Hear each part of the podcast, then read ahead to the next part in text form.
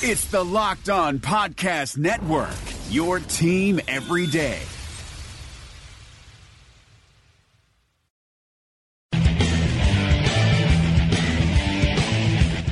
You are Locked On Jazz, your daily podcast on the Utah Jazz. Part of the Locked On Podcast Network, your team every day.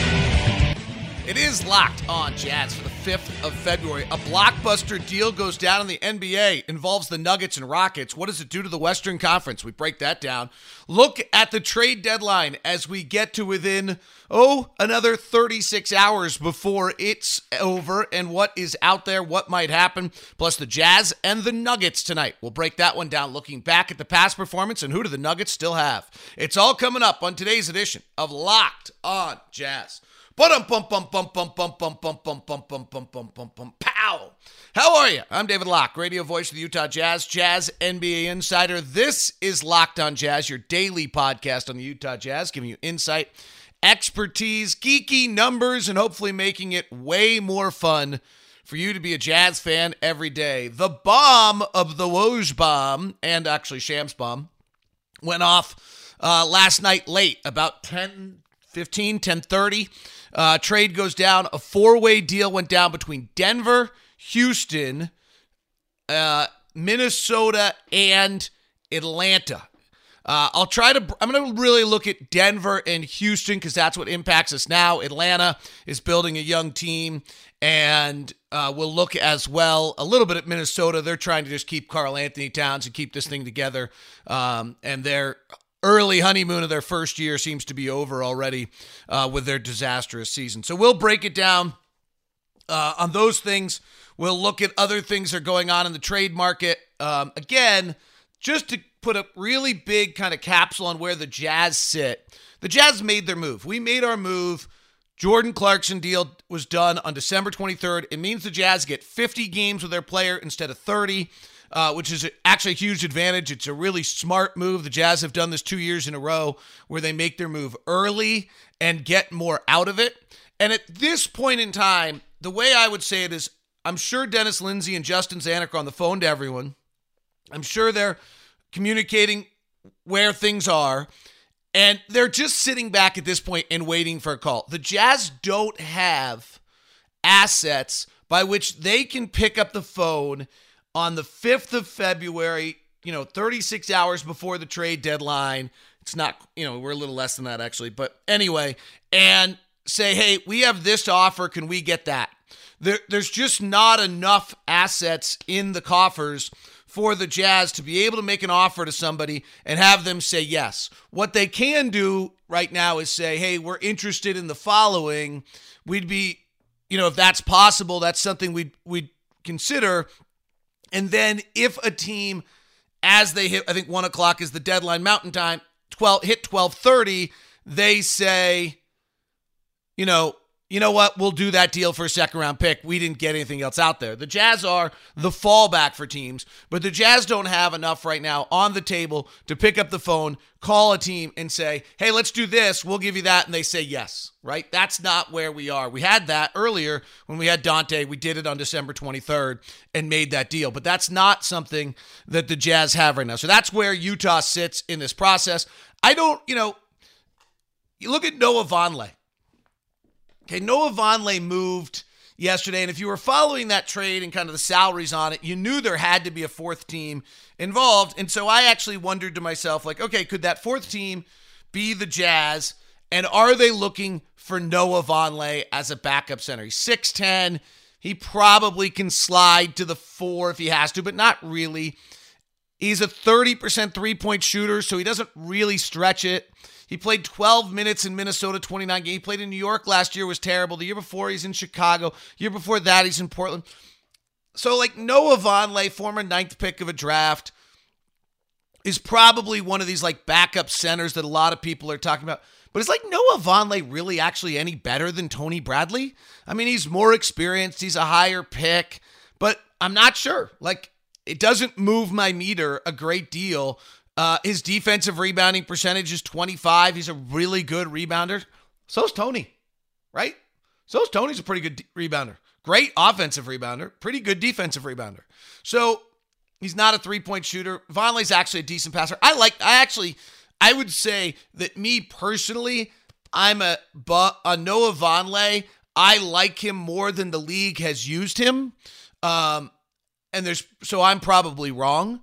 Um, I've always thought he could switch a little defensively. I thought he was a pretty good rebounder. I thought he was a decent passer. I thought if he got it down low and he had to do something, he probably could. But you know what? The fact of the matter, is, he's been on not very good teams and not played a huge amount. He did start 57 games on a not very good New York team last year. Um, but so I so again, I've always been the average eight points, eight rebounds. So maybe that's like, but you got to ask yourself for the eight or ten minutes a night in the playoffs, is that that big a difference? And so I guess I'm saying when I looked at it last night, that was a name where I was like, okay, maybe um, if the Jazz fall in on the backside of this deal and help facilitate, they can go find something like that. Um, but that's kind of what we're talking about. And Tony Bradley's young, developing, uh, worked butt off, understands the culture, has a great relationship with uh, with Vince Legarza has been working pretty hard, has done a lot of really good things for us recently. He's a few years younger. We have him signed for next year. I'm not I just when I looked at him, I wasn't I wasn't moved. I'll just say that. Like there's a difference, probably.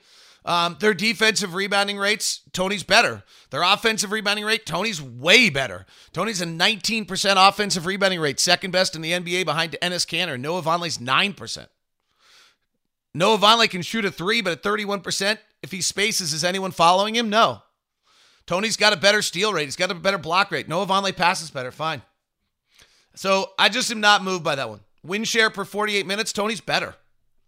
That's kind of my point. Like we keep, I keep hearing everybody talk about backup centers and this and that, and um, and and it, I, yeah, maybe right, but I think for the 10 minutes a night we're talking about in the playoffs, it's a it's a funky it's a funky thing to be looking at and whether it's that big a deal. I saw Ben Anderson tweeted out last night about Alex Len. Alex Len's one I've all, I've always thought would be a great backup to um, Rudy Gobert, but at 4 million that's a lot.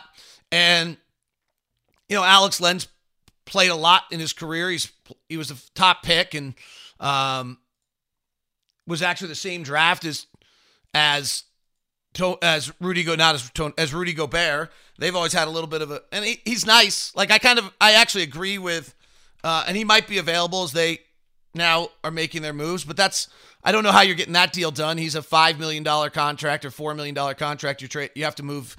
I mean, it's obvious. You can look at the numbers. You look at Ed. I, is he that much better? Like his his shooting percentage this year is 49%. He shoots th- he's shooting a lot of threes, taking 285 threes. So he really stretches it, except he shoots 33%. Is anyone following him out there? Tony Bradley's offensive rebounding rate again is 19%. His is 10. I might take Tony's. Defensive rebounding rate, Tony's 22, Alex 70. There's an argument for both. I mean, Alex Len's a nice player. Um, I as I said, I kind of like Alex Len. Tony, frankly, scores more per 36 minutes, rebounds more per 36 minutes on the counting stats. Uh, defensive wise, I, you know, I'm not sure uh, who's actually better. So anyway, it's just, I think you got what I'm saying. Is that the discrepancy we're talking about here between Tony Bradley and all the backup centers we're talking about, to me, seems pretty minimal. And we're probably talking 10 minutes a night in the playoffs. All right, let's break down the big deal and see what it means for Houston and what it means for Denver uh, and the rest. Today's show is brought to you by the store 6200 South 20th East. Jeff emailed me yesterday or texted me yesterday, Jeff from the store, that he actually had in his a chocolate mudslide Loch Ness Monster ice cream sandwich. Okay, that is the most decadent, awesome thing ever. He's like, an extra hour on the Peloton. I was like, of course, but we're all going to die. So you'd rather die eating ice cream sandwiches instead. He said, exactly. That was our text. I hope he doesn't mind me sharing it. It looked incredible. The really amazing thing is that he was actually eating it in a car, which I give him great credit for, knowing he's not going to spill. The store is located 6200 South. It's at 20th East. That's uh, the there also is the new one downtown at the Gateway. Those are the two locations for the store. I love the Mudslide Cookie. They make four game losing streaks feel a lot better. Uh, the Loch Ness Monster ice cream is out there, as is the Mudslide ice cream, both made by Leatherby's. And that's kind of the signature of what the store is all about. It's your local products, your local people providing your, and then all the basic needs. You meet Jeff and Scott uh, lead the way along with Amy. They take great pride in the products they have there, whether it's a local kombucha, whether it's a cold brew, uh, nitro cold brew from a local uh, roaster that they put on tap, whether it's a meat companies that they go find, whether it's the brisket place out of Logan. They search and find our local places, give you the best products they can. They serve you Utah Zone, and they give you a great community feel. The store is 600 South, 20th East. When you walk in, go to the right hand side. The mudslide cookies will be right there for you. And down at the gateway, when you walk in, they've got all the goodies right in front of you. Then in the back, they got the hot stove for your lunches, and the grocery store in the back feels like a really good, fun urban grocery store. That's the store, 600 South, 20th East. Also located in the gateway right across from the Children's Museum. Life is complicated, especially right now. You're spending more time inside, unable to go to restaurants, and that means you're cooking dinner. But if you're like me, I hate cooking. Multiple trips to the grocery store, hours of monotonous meal prep just so you can scarf down your food in minutes. So when it's dinner time, I grab my phone, open up an app, and order something. But after convenience fees, delivery fees, and who knows whatever other fees, it ends up being close to $100 for two people. But then I met Freshly. Just put up your feet and relax while Freshly chefs and nutritionists do all the hard work. All you do is heat for three minutes and dinner's done. Imagine a better for you golden oven fried chicken, steak peppercorn with sauteed carrots and French green beans, and my personal favorite, buffalo chicken with loaded mashed cauliflower. It's got fewer carbs. That's just a few of the 30 plus health conscious options to choose from. Freshly understands that food needs to be delicious, healthy, and simple because let's be honest here, if it's not easy, I'm not going to do it. And if it doesn't taste good, I don't want to eat it. Freshly is offering our listeners $40 off, $40 off for their first two orders at freshly.com slash locked on NBA. That's freshly.com slash locked on NBA. The promotion to win you NBA tickets to an upcoming game by picking the Woj bomb is not over, even though a deal has gone down because nobody got that one. No surprise, there's 12 players involved. So make sure you go to Locked On NBA Net on Twitter, Instagram, or Facebook and enter in your for your chance to win uh, tickets to an NBA game to see your favorite NBA team in their home arena. All you have to do is tag five friends on the Instagram account and put in what you or your Twitter or Facebook and say what you think your trade is going to be. If you get the Woj bomb before it happens, you have a chance to win one winner on all of the social networking feeds. That's at Locked On NBA Net. All right, here's what Denver did. Denver traded Malik Beasley and Juan Hernangomez, both drafted in the same draft class as Jamal Murray, both high hopes. Denver's had, we've talked about a lot of the show. Denver has too many players. Uh, they just had too much talent, too much young talent. Beasley was going to be a free agent at the end of the year. He switched his agency over to Rich Paul, limited market. He was probably going to get paid. So Denver decides, you know what, we're going to get off of him now and get something for him. Same thing with Juan Hernangomez. Uh, they just didn't have a lot of minutes for him. He's had 17 DNPs this year, uh, and they haven't been able to use him. And frankly, they've not been very good when Juan Hernangomez is on the floor, and they haven't been very good when Malik Beasley's on the floor. Both those guys were minus five per 100 possessions, and they're out from under both of them now, and they got a first round draft pick in exchange. Denver's got a shooting issue. Uh, maybe it doesn't matter as much because they have Jokic, but Denver does have a shooting issue. They're not a very good three point shooting team. They're 21st in the league in three point shooting. They're uh, 27th in attempts. And with their roster as it is now, unless Michael Porter Jr. really continues to stroke it, uh, they lose a little bit in losing Beasley as a three point shooter. Uh, they don't lose much by losing Juan Hernangomez. Michael Porter Jr. is the real deal. He's the one's going to take those minutes. Um, they basically also just made a decision that they believe in Gary Harris uh, more than Malik Beasley, or that they couldn't move Gary Harris's contract. It could be either of those two. That's the decision they made there. They added Shabazz Napier. They added Noah Vonleh. They added Keita Bates Jop. Um, I think actually he goes by Diop, not Jop. Uh, Napier, I don't think matters. Monte Morris and Jamal Murray will be their point guards. Vonleh, I don't think matters because they have Mason Plumlee and Nikola, uh, Nikola Jokic. So I don't think they'll actually use him very much. Um, though, as I just said, I kind of like him. Uh, Keita Bates Jop, they might use a little bit, but really, they, if they're healthy, they don't need these guys, and they just got a first round draft pick. Uh, I was a little surprised they traded Jared Vanderbilt. I know that some people really like him. He's young, he's been injured, he's super athletic. He's kind of like the perfect piece on a really good team to have just hovering back behind. Uh, but the bottom line on Denver is that they had too many players, and And they just made a move to get a first round draft pick out of this deal, Houston's first round pick, in exchange for two players they were probably going to lose for nothing in the offseason. In that capsule, it's a really good deal. It makes total sense. The only question I have on this, and I'd have to understand where their locker room was and some things like that that I don't know by being there every day. The only question I have it on Juan Hernangomez and Malik Beasley are both good. And they're better than the players that they brought in. And so I got it. Their guard rotation is Jamal Murray and Monte Morris, and their front court rotation is their middle guard rotation is Gary Harris, Will Barton, and Torrey Craig, and Paul Millsap and Jerami Grant are their power forwards, and Nikola Jokic and Mason Plumlee are their centers, and that's a 10 man rotation without even including Michael Porter Jr., who's great, has a chance to be super, and has to play. So, or that's a nine man rotation. Michael Porter Jr. becomes 10. So I've got it. They didn't have time for those guys. And maybe in their locker room, that was going to be a really big issue. And they've just addressed it by getting a first round draft pick. And that's really smart. And they weren't going to bring him back. But if for some reason they need somebody in that realm, Malik Beasley's better than the guys they gave, that they got, and Juan Hernangomez might be better than the guys they got. On the other end, you know what? They just traded two players, one who had 17 DNPs, another one who had DNPs is going to have more if they get healthy as the year goes on. As the stretch run for the final 30 games, in exchange, they got a first round pick. It's pretty good roster management by Tim Connelly. So that's my take there. Houston's really interesting. How small can you go is the headline on Houston. But the real headline on Houston is how low can we go to get under the luxury tax? The Utah game has a tremendous impact on this, but I don't think you can get lost in what really happened here. Houston's new ownership, from all sorts of reports all around the league, is not as deep pocketed as many of the others in the league and actually is leveraged a little bit by the NBA. And the luxury tax payments are a problem for them. That type of cash, once you got to write a check on one day for the whole thing, is a problem for them. So they got $7 million lower on their ta- and under the tax. I think that's the number one issue.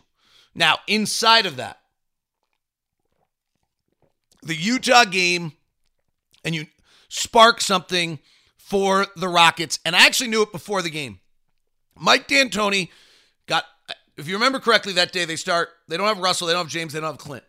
So they start Eric Gordon and Eddie and, and uh, Danuel House and PJ Tucker and I don't remember who the other two guys were Austin Rivers and somebody else. Can't believe I can't remember, but nonetheless. Uh, four, five wing guys and PJ, basically with PJ Tucker. Four wing guys and PJ Tucker. And I actually immediately am like, the Jazz are in trouble. I'm talking to Craig Ackerman and Matt Bullard before the game, like, this is going to be a really big problem for us for a night. D'Antoni gets asked in that pregame press conference, you think Tyson Chandler plays tonight? And he says, we'll roll this five out, see how it works first before we go do something in that regard. I thought it was really interesting. To me, it was, I think this can work. I think if I thought Tyson Chandler needed to play, I would start Tyson Chandler. But I actually think we can go with PJ Tucker as our center, go small, and see what happens. And it worked. And they kept doing it. And D'Antoni said the other day, the biggest thing is Russell. How can we get what he does best and get to the rim? How can we capitalize on that 100%? Sometimes you're afraid to try it. After the Utah game, said D'Antoni, I said, why not? Let's try it, look at it, and see what it looks like. We just have a unique team that's different. Some people might say it's gimmicky or whatnot, but it's not. It's doable. I think we'll get better at it, better defensively. We just have to watch the second chance points. Be sure when you criticize it, you don't say that you got out rebounded by 25. That's not a stat that even matters. If you say they scored eight more second chance points, then I get it. So let's look at this for a second. He wants to get Russell going. There's actually a way for me to look at this, and it's interesting. So, Russell, who's had this kind of weird year, he's gotten better recently um, and played, you know, and played, but he's had the worst offensive year. And so, D'Antoni's right. If with Harden, if Houston can get Russell Westbrook going in any way, shape, or form, they become a force. When Russell Westbrook has been on the floor, Clint Capela, Tyson Chandler, or Hartenstein off the floor, there's nothing big that jumps out. They're 112 offensive rating. They're plus two. It doesn't it doesn't jump at you. Like you'd think they have some number. They're just projecting that to be the case. In the case specifically of Russell, it is interesting. He's averaging, he's shooting 54% when he's on the floor without Capela, without Chandler, without Hartenstein. Harden actually is the one who struggles in that lineup. Shoots 33%, 29% from three. They don't do it very often, but 10 minutes a game. So when he's on the floor, Russ without a center, Russ is shooting 54%. The team as a whole has not been very good in that circumstance. Okay? They're shooting 45%, 32% from three. But D'Antoni is exactly right. The Rockets have got to get Russ going. He's the key. They made their bed with him. Harden's Harden. And if Russ can get going, they become an incredible force. They're fascinating. They're playing small. A lot of the numbers you look at with them, their offense with PJ Tucker at center's been great. And now they have Covington, who's seven foot two wingspan, six nine, is going to be able to play the four and roam around and switch with PJ Tucker. The concern I would have if I'm the Rockets is that PJ Tucker's 34 years old and I think slipping. And they're asking an awful lot out of him. To me, that jumps out as the biggest concern I would have for them. with PJ Tucker at center, their offensive ratings of 119, their defensive ratings of 115, 114.5, their differentials plus 4.5, their defensive reboundings in the 27th percentile. It's good. It's not unbelievable. It's good. It's probably a little better than they were, but Mike D'Antoni's exactly right. The key to the entire thing is how do we get Russell going? And they believe with a spaced floor they can get Russell going. I can't believe that Clint Capela was hurting Russ, but in some ways, they must see it as even more advantageous to just completely space the floor. Russell Westbrook with Clint Capela on the floor shot six percentage points less than he did when he's off the floor. That might be the driving factor. Okay? So when Capela was on the floor, Russ shot 42%, 42.6. With Capela off the floor, he shot 49. His three point shooting's equally bad both ways. It's pretty interesting, at least to check there. Per 36 minutes, does Russ get to the free throw line? Does he get to the rim more? These are the questions they're asking. Per 36 minutes, Russ shoots one more free throw with Capela off the floor. Then on the floor, he takes two more shots. His shot distribution in those periods of time, we'll see what happens. But they believe they've now opened the floor. They can play faster. They can run. They can get him out. And then the half court, they can play. It's interesting. I don't think it's crazy.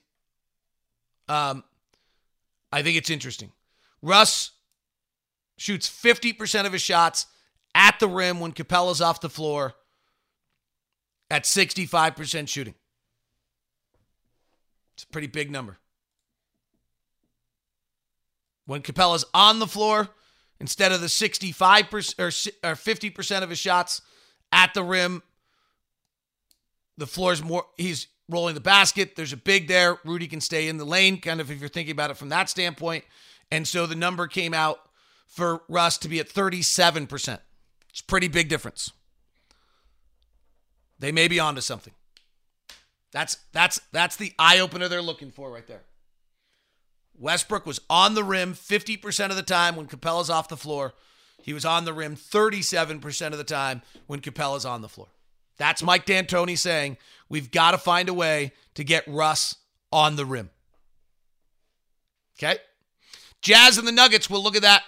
Today's show is brought to you by Homie. You can buy or sell your home with Homie. They're revolutionizing the way real estate's done, changing the way you view use realtors, the way the money is distributed. Realtors each get 3%, right? That's how it works. So that's 6% of your total. You sell your house, and homie, uh, when you regularly sell your house, or the or when you buy a home, excuse me, 3% of the money goes to your realtor, 3% goes to theirs. Homie's doing it differently. And they have saved people over 50 million in commissions. Does it work? An academic study from BYU professors showed that Homie is selling homes for more money and eight days faster over the past three years than the traditional manner. And Homie is saving sellers an average of $10,000. Find out more by texting LOCK, L O C K E, to 88588. That's LOCK to 88588. Yes, I said $10,000 and I said faster, according to the BYU academic study. So go find out for yourself.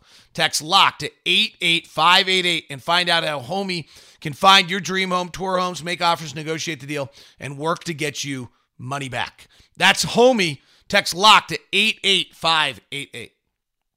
Hi, this is Nate Duncan from Locked On's Hollinger and Duncan podcast. Those of you who listen to our show know that I try to take a measured approach. I'm not prone to hyperbole. It really takes something special to get me excited. But with all that said, Theragun is simply one of the best products that I have ever used. I just turned 40. I've always loved to work out, to play basketball when it's safe. And as I got into my 30s, it just wasn't possible to do that anymore the way I wanted to because my body didn't feel right. And Theragun has helped me fix so many of the aches and pains. I tried everything massages, chiropractors. This at home device, handheld percussive therapy, has worked better than any of those for me. And now the all new Gen 4 Theragun has a proprietary brushless motor. It's so quiet, it's no louder than an electric toothbrush. And best of all, you can try Theragun risk free for 30 days. There's no substitute for the Theragun Gen 4 with an OLED screen, personalized Theragun app, and the quiet and power you need. Starts at only $199. Go to theragun.com slash locked on, the name of this network, right now, and get your Gen 4 Theragun today. That's theragun.com slash locked on. Theragun.com slash locked on. Jazz and the Nuggets. Last time these two teams played, it was a pretty good game until either the Nuggets put their will down on the Jazz on a 27 to 1 run or the Jazz wore out on the back end of a back to back. The Nuggets tonight are playing on the back end of a back to back. Home teams with a rest advantage win in the NBA. Vegas has the line at 8 tonight. Seems really high to me. Um, I asked John Schuhmann yesterday, the great NBA.com guy, what the record is for home teams with a rest advantage at 62 and 48.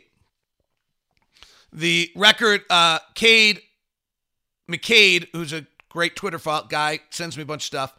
Teams are 79 and 59, according to him, when playing at home against a team coming off a second game of a back to back. Jazz are 3 and 3, according to McCade. So, what happened last time? Well, the most interesting thing to me in that game, and it's worth keeping an eye on, was that when the Jazz started the game, Rudy Gobert had bothered Jokic. He was not very good in the first half.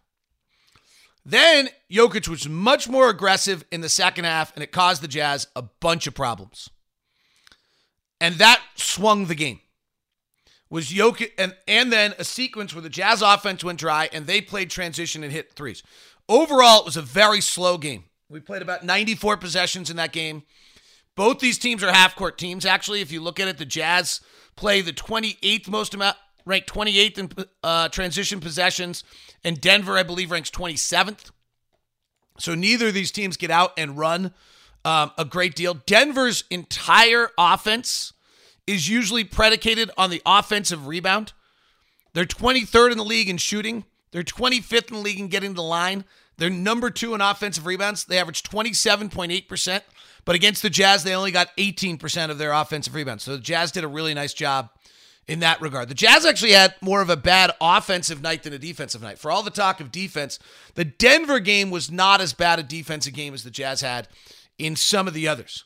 Utah got much better shot quality in that game than Denver did, and they actually shot it pretty well. The Jazz shot 17 of 37 from three. They turned it over 16%, which is too many, and they didn't offensive rebound. That's our bad combination. Is we only had five offensive rebounds and we turned it over 16 times. When we do both of those things at the same time, it's really hard for us to win. It, you have to shoot lights out, and the Jazz did. They shot 57% effective field goal percentage in that game and still did not have a very good offensive game because it's super hard to do both of those two things uh, to not rebound and to turn it over and to have success. The Jazz took 47% of their shots as threes in that game, which is great. They got in the paint. They only took 7% of their shots as long twos, which is great. So the shot distribution was fabulous. The shooting was fabulous. They just didn't get to the rim. Jordan Clarkson went bananas late to, to rev it up, if you recall. Bojan Bogdanovich did not have one of his bet, uh, better numbers games, so he hit six threes. So his his actually effective field goal percentage was great. Um, the Jazz moved the ball. They had 305 passes in that game, so it wasn't a problem. Like they got stagnant. They just didn't. They turned it over and they didn't get offensive rebounds. I know it sounds so stupid, and I'm just going to keep pounding it, but that's the truth um, on the matter. Defensively, um, where the Jazz the Jazz actually handled the pick and roll quite well. Uh, where the Jazz had some problems. Uh, Denver's offense just straight drives to the basket and the handoff game. The Jazz have never been a particularly good handoff defensive team, which makes Denver a hard matchup because Denver's running all those handoffs off Jokic. And for whatever reason, we're a much better pick and roll team. We're a good isolation defense team. We're a great transition defensive team. We're usually pretty good against the drives. Uh, we did struggle against Denver. We're not a very good team against handoffs. We never have been. I don't quite understand why. Um, but that's a number that's out there. I, I see it every, all the time when I prep. And Denver's one of the few teams that can really take advantage of that with the amount of. Um, but their pick and roll really didn't do much of anything uh, to the Jazz. Uh, what was much better was if Jokic was handing the ball off and doing things. Jazz had a lot of success on the Donovan Mitchell, Rudy Gobert pick and roll against them in that ball game. So we'll see if they bring uh, that back out. Uh, the interesting matchup, obviously, was Torrey Craig guarded Donovan Mitchell for 46 uh, matchups, and Donovan Mitchell did not score uh, when guarded. And then Joe Ingles didn't do much against Will Barton on the other side of things. Uh, so that's worth keeping an eye on. You know, with their uh, Jamal Murray's back, so how do they match up? Gary Harris is back. How do they match up? Uh, they did just move Malik Beasley, so Torrey Craig has Will Barton's out there. I don't know whether they would start um, Torrey Craig just to match Donovan Mitchell, but he did in 46 matchups of that game. Donovan Mitchell, uh, he did not score. Torrey Craig came off the bench and played 19 minutes. I mean, it's another one of those weird things last night where or in that kind of these stretch of four games where the injuries actually allowed the other team to almost have a better matchup. Uh, the interesting one tonight for Denver is Jerami Grant sprained an ankle last night. Juan Hernangomez was traded and Paul Millsap is hurt. So I and Michael Porter Jr. is hurt. So I have no idea who their four is going to be. It might be Torrey Craig, and then they cross matchups in a way to get Torrey Craig onto Donovan Mitchell. And then Will Barton's trying to guard Bojan Bogdanovich. We'll see if we can stay in our rhythm and take advantage of it without getting uh, messed up in that regard. So that'll be interesting. They're really short at the power forward position. They're also dealing with kind of the emotional aspects of a team that just went through a trade. Jazz are seven and a half point favorites. Need to grab this one tonight. All right, it is a Wednesday. Make sure you go grab Locked on NBA uh, for you. Should be a good show today. So tell your smart device to play the most recent episode of podcast Locked On NBA. Have a great day. Hi, guys, this is Josh Lloyd, host of the Locked On Fantasy Basketball podcast. The NBA is back, so that means that fantasy basketball is back in one form or another. We've got daily fantasy, but there's also some fantasy leagues with the resumption of play with these eight regular season games in Orlando, and Locked On Fantasy Basketball is going to have you covered. It's not just for fantasy basketball, though, because we recap all of the games across the NBA. So if you're looking for a broad overview of the action across the league every day, Locked On Fantasy Basketball is the podcast for you.